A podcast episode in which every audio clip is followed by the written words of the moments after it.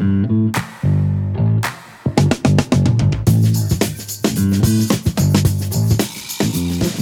to another exciting and elucidating episode of the OmniTalk Ask an Expert series. I'm one of your co-hosts for today's interview, Chris Walton.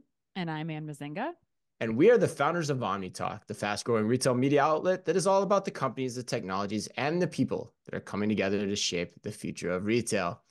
She's back, Anne. Oh my gosh. That I don't feel like that's fair uh, because I feel like that has a, like a scary connotation. Yeah, I felt mind. like an alien or something there for a second. Yes, and, that's true. That's and true. And this is like Kim. She's one of the most like watched guests we've ever had. So it should be more like she's back, baby. She's back. She's back, baby. She's back and better yes, than ever. Yes, yes that's right. Yes. That's right. That's Let's what we'll do. That's how we'll do that. it. So so she's back. She's better than ever. And we are of course talking about Dematic's market development director, Kim Baudry, who is once again here to share her expertise with us and with all of you about the major trends impacting retailer and CPG supply chain network strategies. So, Kim, with that introduction out of the way, welcome yeah. back to OmniTalk. This makes your third time on the program, if I'm not mistaken. How are you today? I'm doing very well, Chris. Thank you. Doing, we're doing really well happy to start my week with you guys. And um, I'm glad, yeah, that uh, first intro was a little ominous. I was like, yes. Yeah, it was. What was that like? The poltergeist? Poltergeist, yeah. Oh yeah, yeah, right. I forget that the, it's the little girl that I always think of, but she's actually talking about the poltergeist, right? Yes. Yeah, when she says that. Yes. So yes. So I apologize, Kim. That's okay. And uh, hopefully the hopefully the the the quick pivot there worked out for you in terms of that I'm, introduction. I'm all right. All right. Thank you. well, we're really excited to have you back. Um, before we get started, just a quick note for all of those, uh, all those of you who are joining us uh, live on LinkedIn, you can ask questions of Kim and the Dematic team at any time via the chat session window in LinkedIn, right to the right of your screen right now. So make sure you keep that in mind. Chris and I will keep uh, the content and conversation flowing throughout. So um, reach out, ask any any questions that you have. Um, now, Kim, this is the third time that we've interviewed you. Yes. Uh, but this is the first time that we have you live in front of the audience uh, that is live here on LinkedIn. So remind us if people are joining for the first time what Dematic is and specifically your role there, if you wouldn't mind. Sure. So Dematic is the second largest material handling equipment and software provider in the world. Uh, our parent company is Kion. They're based out of Frankfurt, Germany. So we um, provide solution-wise anything from WMS, WES, to AGVs, AMRs, to shuttles, to uh, unit load storage. So pretty much anything you need inside the four walls of a distribution center to run your operations. So you, if if it exists in there, you're gonna have it. You'll get somebody set up. If we don't have it, to. we also partner with a lot of companies. So we integrate a lot of other companies' equipment as well. So yeah. And our, talk about our, your role there. Yeah. Uh, sure. Yeah, I am a global market development director, and I think I've shared this before when we've done some podcasts.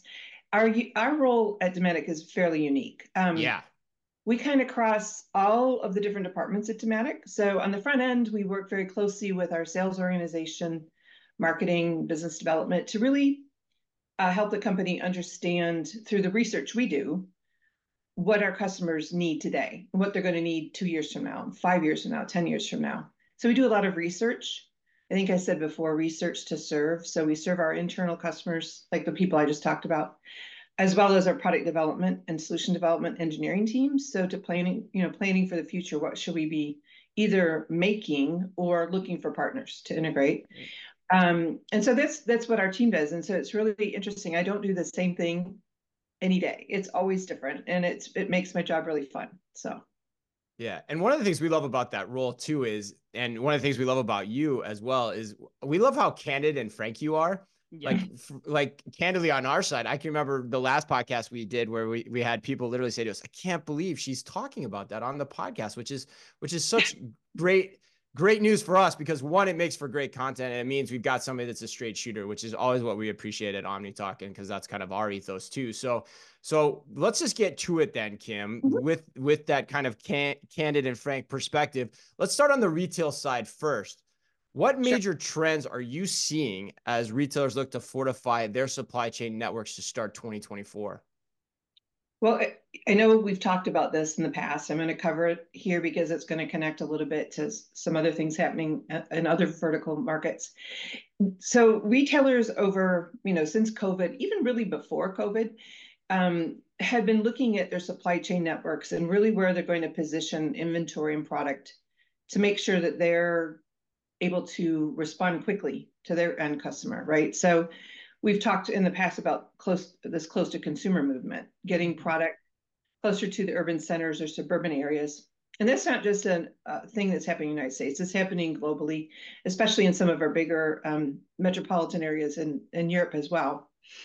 There's that has been going on. Um, and so it continues to go on. And we've actually done some research on that. I've, I've shared with you before, but we'll, we can probably cover it again.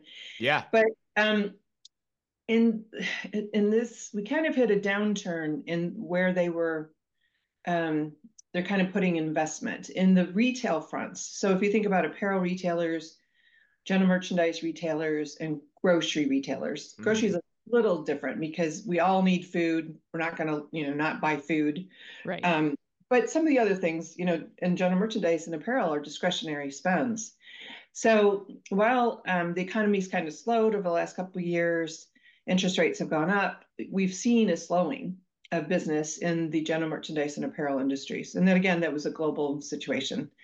Um, and while those have slowed in investment, um, the other areas that have picked up are what we call the downstream markets. So the companies, the, the industries that feed the retailers. So people that are making non-durable goods or uh, people that are making making you know food and beverage manufacturers, mm-hmm. and so they're actually spending more money on automation right now and up for the next couple years than you are seeing the retail um, chains doing. So it's kind of a, a, little shift. I don't think that it'll be that way forever. I think we're going to see this. It's a little blip, uh, probably to 2025. Um, but I think there's a lot of things going on in the retail uh, industry that are again, looking at how am I working up my net, my network, my supply chain network, mm-hmm. and my ecosystem to feed my stores and my direct to consumer orders better, faster, um, and more reliable. So, Kim, let me ask you more about that. So, let's stay on the retail side here because I do, do, want to cover the CPG side here in a minute, but I want to stay on the retail side first. Um, so, what does that mean? Like, so if, if I'm looking at the I'm looking at my network and its strength and where I should take it in the future. What does that mean? Like, does it mean that I'm looking less at the larger sized automated facilities? I'm looking more at a smaller facility. Like, help us understand that. Yeah, there's definitely been a trend, and there will continue to be a trend away from the huge um, national 500,000 square foot or bigger distribution centers um, a lot of our retailers have built those out, right? They'll either have one national DC or they'll have one in the West Coast, one on the East Coast. They have and, what they need, essentially. That's what you're saying there. Yeah. And, and really, when you were pretty much just replenishing the store and you had a set delivery day of the week that you delivered to a store, and that was that was very easy to manage right and I, I didn't need more than that but now as i as a consumer go into a store and i buy a product or I order online and I want it shipped to my house, or I order online and I want to pick it up at the store. The store is now actually becoming like a micro, you know, mini depot, mini fulfillment mm-hmm. center. Yeah, node in the network, right? Yeah. yeah. Yeah. So in order to get product to if you want to keep stock in the store, you have to almost ship to it every day. Yeah. So we're seeing a growth in regional distribution centers. So there's a those are um, smaller than the, you know, they're like a hundred, couple hundred thousand square feet, maybe a hundred thousand square feet, and and they will feed the stores more frequently.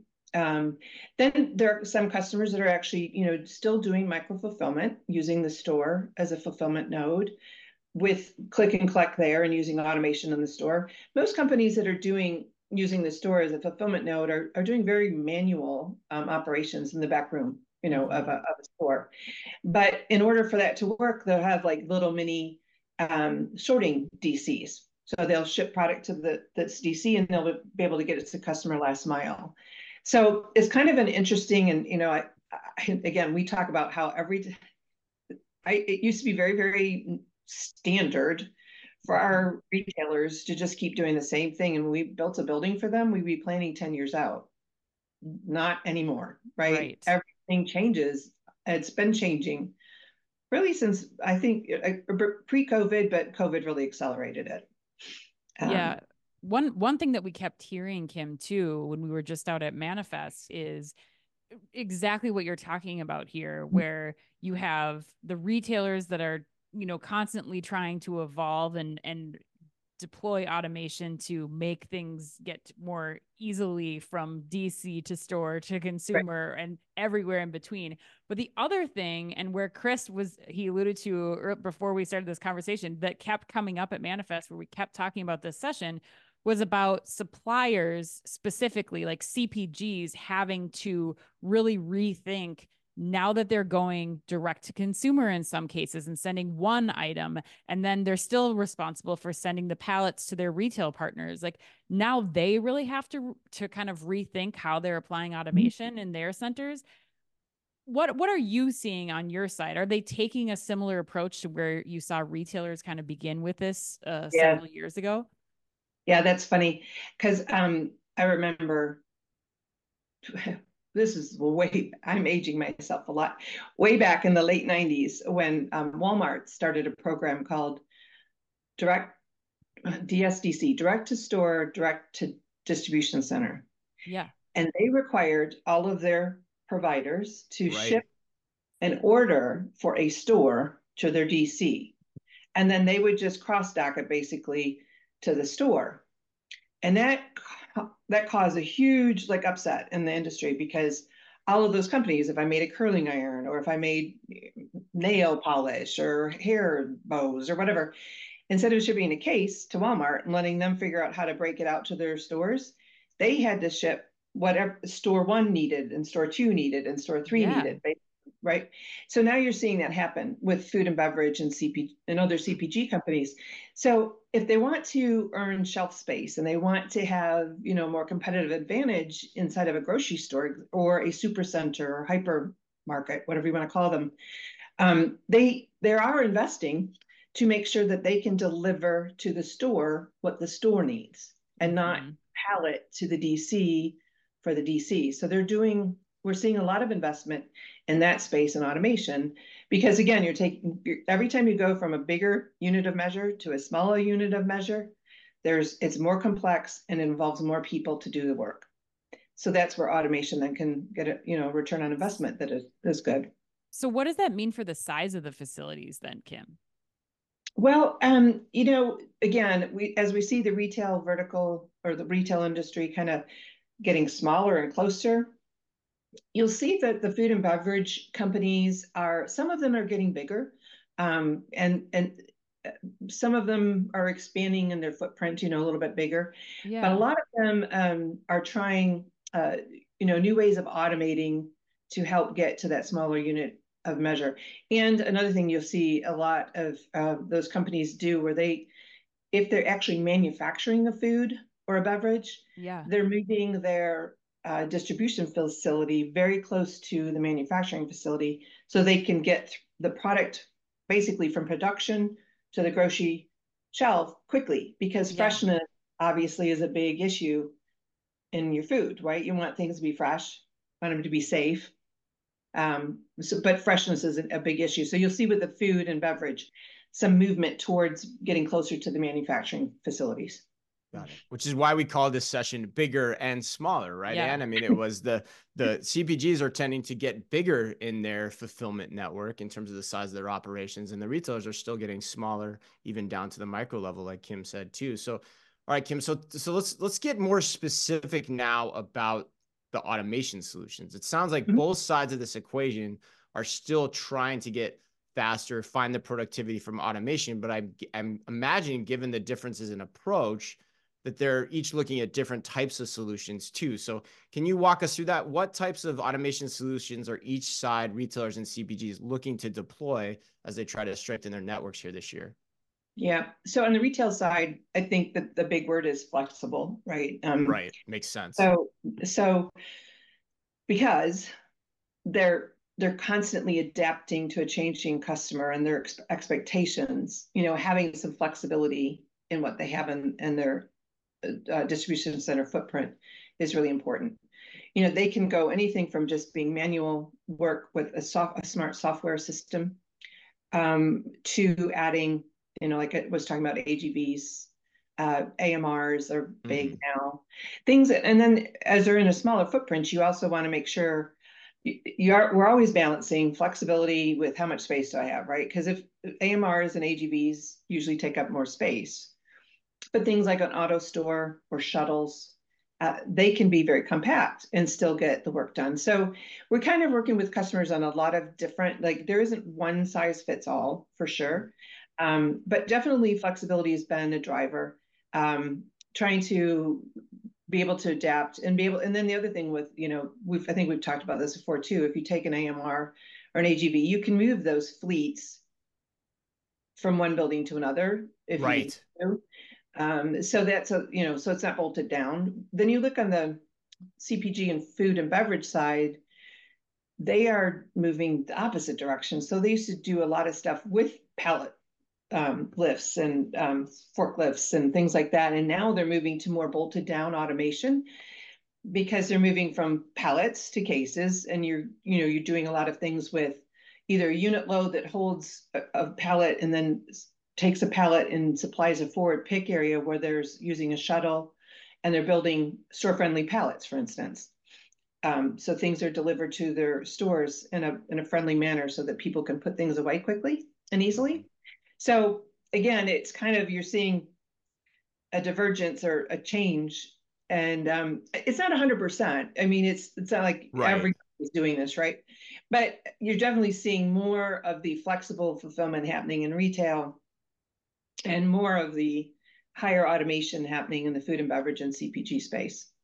So, so Kim, as an executive, should I infer then that that that that is the way it is because the retailers are still they're closer to the end consumer ultimately at the end of the day. So therefore, they need to stay more flexible in their design. Whereas the CPGs and the manufacturers, there's more consistency in what's being asked of them. They're being asked something new, but there's more consistency in what they're being asked, and therefore they're looking at some of the more standard, tried and true automation solutions that you know you can count on. It's just figuring out where and how to deploy them in the right way. Is that the right way to encapsulate what you're saying?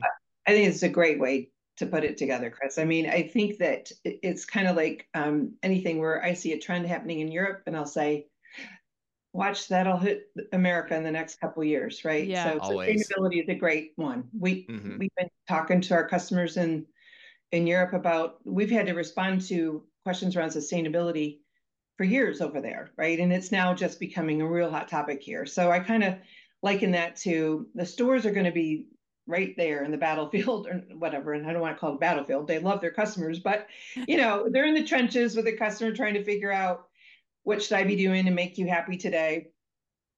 And then the, the suppliers to them can be a little bit more steady. This is probably the biggest change they've had, right, in years is, but again, I, I look back at retail, like I said, 1990s, we went yeah. from sending a full case to a distribution center to sending an each to a store and now we're seeing a similar trend, I think, with CPG and food and bev.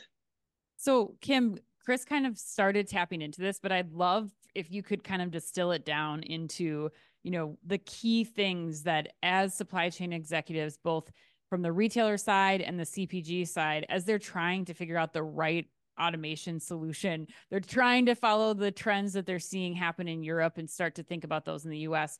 How, what considerations should they have as they're trying to do that? Can you kind of break it down retailer and CPG for us what you'd recommend that they start thinking about or keep top of mind? Sure. I think in the retail space, speed of delivery to co- your customer continues to be a way yeah. to set yourself apart and compete frankly with Amazon. Yeah. So um, our retailers, I'm going to use where I live as a great example. I think I've said this to you guys before, but I live in northern Michigan. We don't currently have an Amazon warehouse anywhere near me, um, but I have stores near me, so uh, I can get a delivery pretty darn quickly if I order uh, from one of my stores that are local. Um, so speed of delivery is continuing to be one of those places that retailers compete to be better the other thing is on obviously the customer experience with your brand. So if I'm going to do something, whether it's in my store or at your shipping to your home, you want things to be accurate. You want inventory to be available. Mm-hmm. So if you think about those things, you've got to make sure that your supply chain is meeting the need for speed. Um, I'm sorry, we went off into the Top Gun thing. You're on the right podcast for that, Kim. Need for sorry. Speed. Yeah, you're on the right podcast for this, Kim. This is right yeah. where Chris is right at home. I'm gonna he's start like riffing, Kim, if you're not careful. Yes, yeah, he's yes. gonna start calling you Goose pretty soon like, here. Came out of my mouth. I was like, "Oops, I'm, I'm not Maverick." But anyway, talk to me, Goose. Okay. Getting things quickly to your customer. Yes.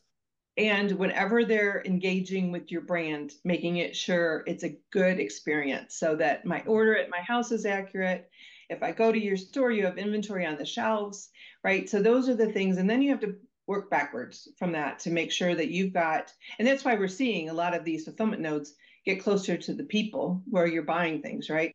right. Um, because the closer they are, the faster I can replenish my stores, the faster I can get my orders to my end consumer.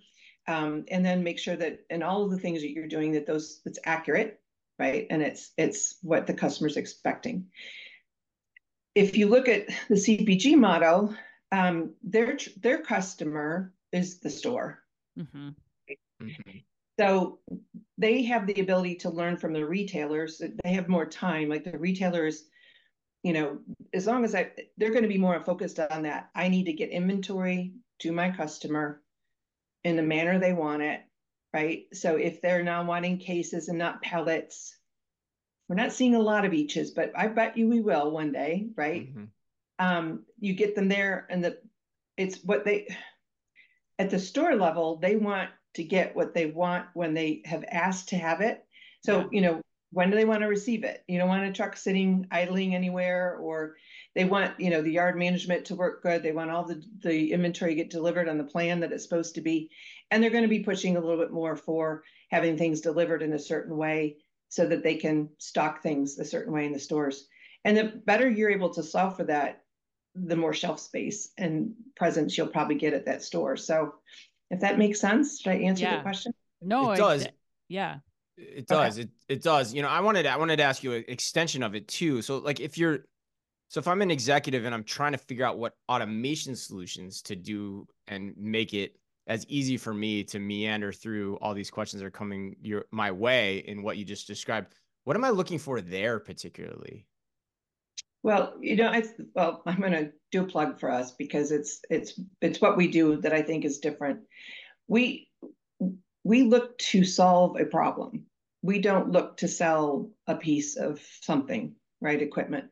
So it's really important to partner with a company that can look at what are you trying to solve for right? And it and it has really to do it accurately and to do it well. You should look at your entire network. Where where am I getting product? Where am I receiving imports, exports? Where does it go from there? How does the national DC potentially fill, uh, uh, feed a regional? And if you're not doing that now, will you be considering it in the future?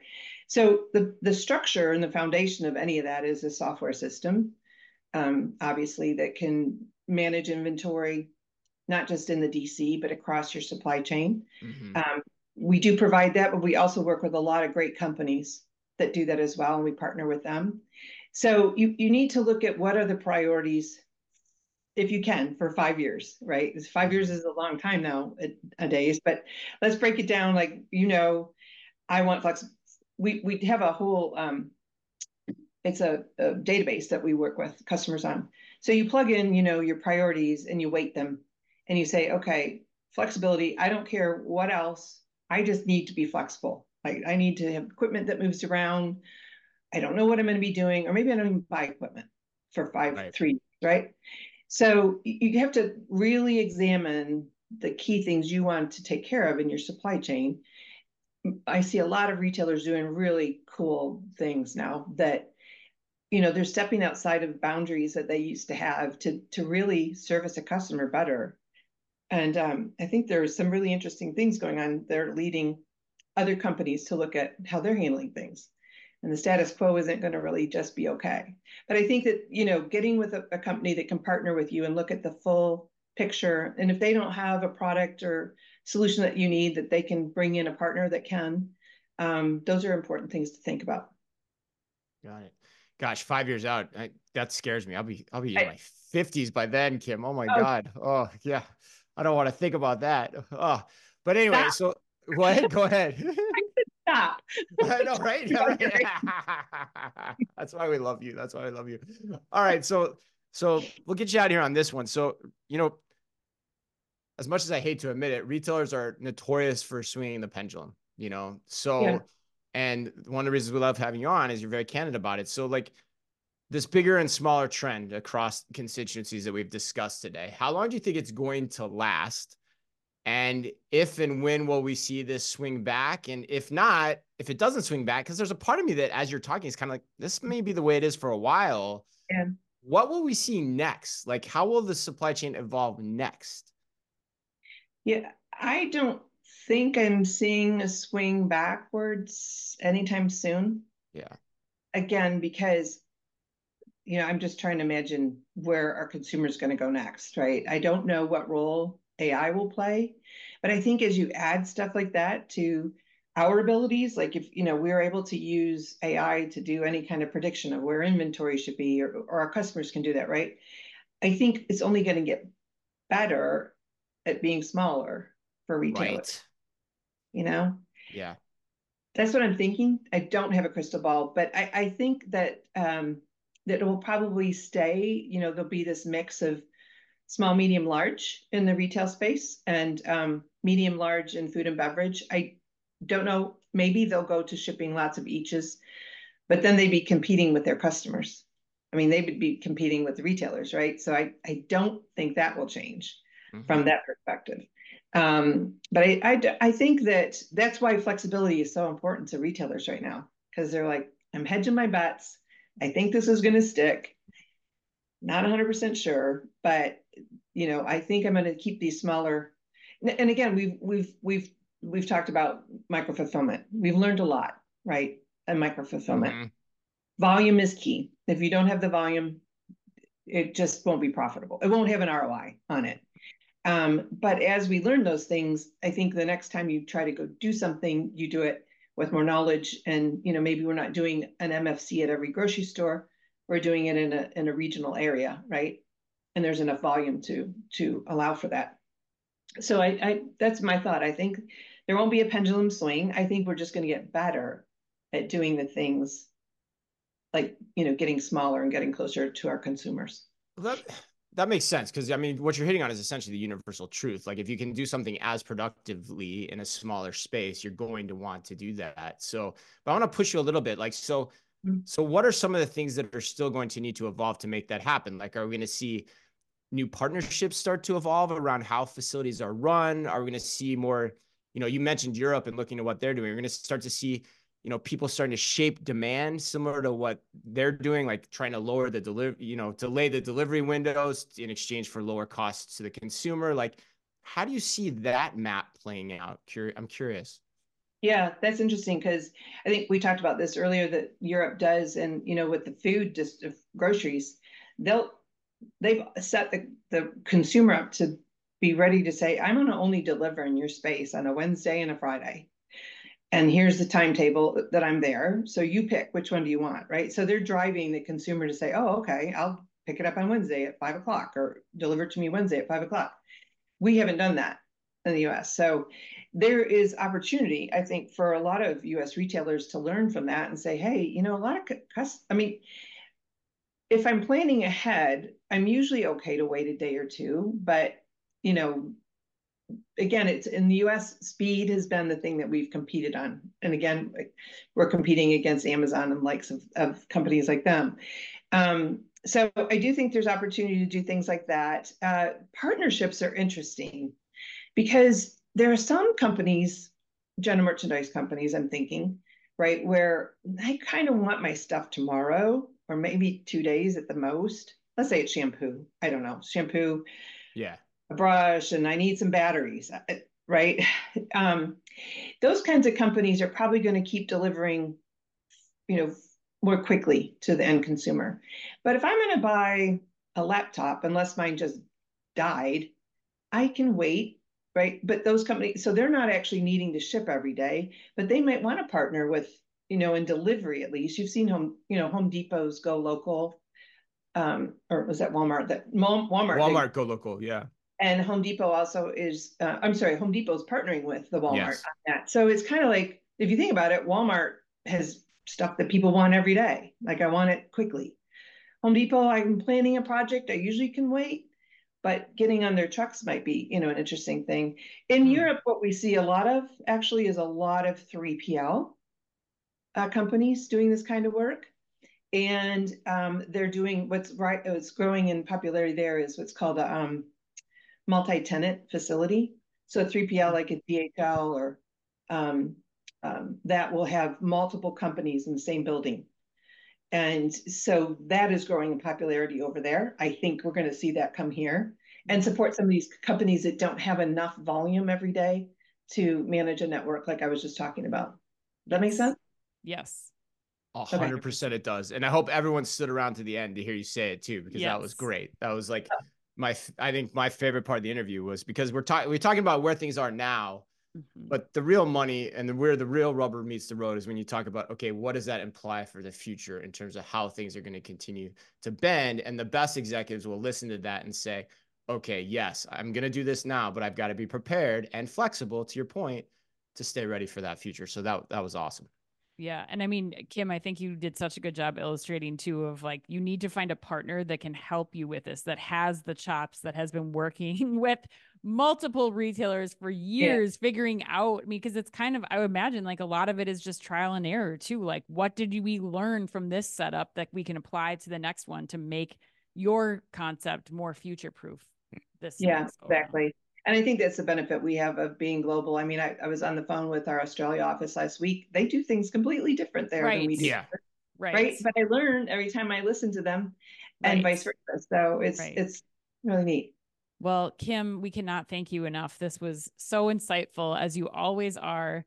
If people want to reach out, they want to just start to talk about collaborating, how they can plan their automation solution um, with Dematic, what's the best way for them to do that? Okay, I'm going to give you an email, but it's really long. Is that okay? Can I do that? Of course, yeah, of course. Yeah, yeah, for sure. Okay. First of all, I'm on LinkedIn. Easy yes. to message me yes. on LinkedIn. Kim, I think I'm just Kim Baudry, B A U D R Y. There's no E in my name um, on the last half of, or of my last name. But if you're sending me an email, it's Kimberley, K I M B E R L E Y now lots of E's in the first name, dot B A U D R Y. And now I have a new, um, we're at, at Kion Group, K I O N group.com. So happy to answer via email, LinkedIn, reach out to me. Um, yeah. Message message Kim right now in the chat and yes. make sure that oh, you can yeah, find yeah, out. Yeah. I'd love to answer right. them. That's right. Kim's Kim's as you can tell one of our favorite guests because yes. she is so bright and has so much uh, to offer the audience. Today and she has a need LinkedIn. for speed, Anne. I mean, I mean, and, I gotta love somebody that has a need for gonna, speed. Yeah, Kimberley Goose Baudry. Um, right. so Kim, thanks. Like- yes. Thanks again, uh, Kim Baudry of Dematic for sitting down with us today. Thank you to all of you who followed along and joined us and kept going in the chat during this conversation. And as always, on behalf of all of us here at OmniTalk, be careful out there.